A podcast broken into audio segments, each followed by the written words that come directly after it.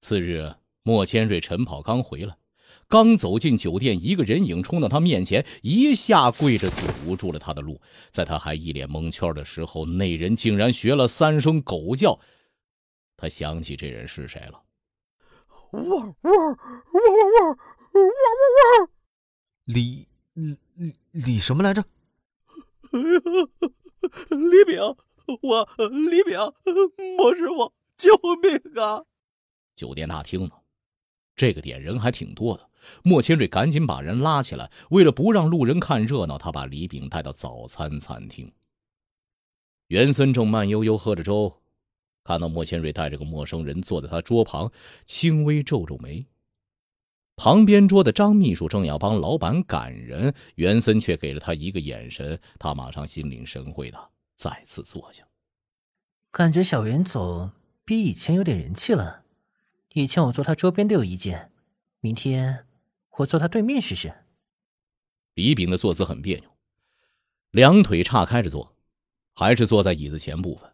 身体前倾，他看都没看袁森一眼，顶着超级明显的黑眼圈，抓着莫千瑞的手，嘴唇哆哆嗦嗦的，好一会儿，才说出话来：“昨晚上我真出事了，我该听你的话，不去坟山抄墓碑的。昨晚起的局人多，不好跟你明说。丁鬼，昨晚你睡了个女，哈哈哈。”对，对，我我和我女朋友，就是那个穿红裙子的，呃，坐你朋友身旁的那那个一组，我们去到坟山后面走散了。后来我看到他站在一座墓碑前，我去抄抄墓碑，还说那个女的死的时候很年轻，我女的朋友非非。非非非非要要要那那那啥，我我我喝了点酒，控控制不住，我我就。你真觉得那是你女朋友？我当时看的明明就是脸、声音、衣服，什么都一模一样。我说我，然后我我这刚。刚刚扣好皮带，听到身后不远处他叫我，我回头看，他站在三四米外，还打着手电筒说：“终于找到我了。”我他从我面前的墓碑咻一下，然后就到后面去了。回家后，我我我越想越不对劲儿，下面痒痒痒，干干硬硬的，都不不是那种硬，是是脆的，好像。用力一下，就能折断下来。一直慢慢喝粥的袁森拿起一旁的纸巾，擦擦手指。十七年蝉，蝉本来就是阳属性生物，但是十七年蝉却因为它的独特性，让自身变成了阴属性。但破土为阳，阴阳双调。什么东西啊？兄弟，你平时都不看《动物世界》吗？春天来了，万物复苏，又到了动物们交配的季节。啊啊，不不不，不太合适。现在是秋天。这么说吧，有一种很特别的蝉，它会在泥里休眠很长时间，等到它醒来，就意味着它快要死了。这时候，它会想着生下孩子，延续种族。这种蝉的雄虫会在醒来的第一时间找伴侣，不停的找，找很多老婆。不停的洞房花烛，一直洞到他死为止。死因是太疯狂了，洞房工具开始僵硬干燥，最后整个肚子干燥成一团粉末，一碰就散。李炳看向自己的下半身，眼睛渐渐瞪大，呼吸越来越急促，到最后浑身颤抖，一副随时会昏倒的模样。我我还能活吗？尽快去医院做个切除手术。你说的轻松，有本事要切你的？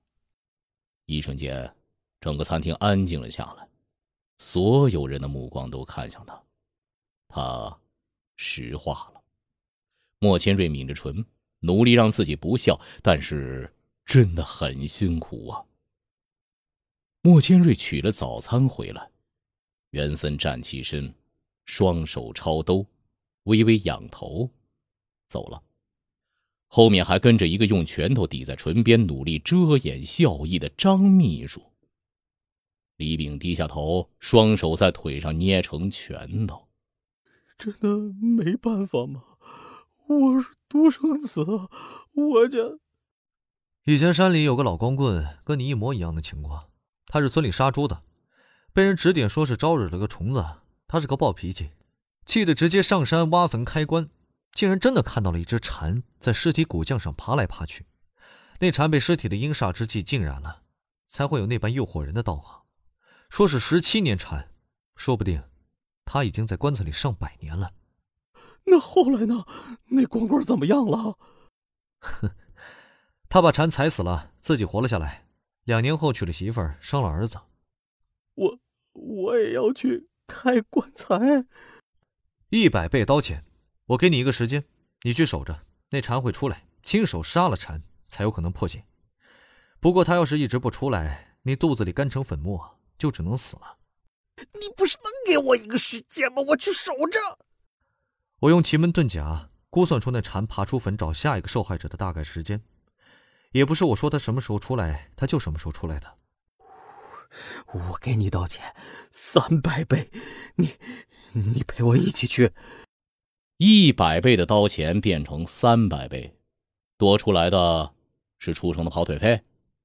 本来这种事讲究因果，他去也没多大用。蝉必须是李炳亲自弄死，才能了结这个因果。但是多出两百倍的跑腿费，实在太香了。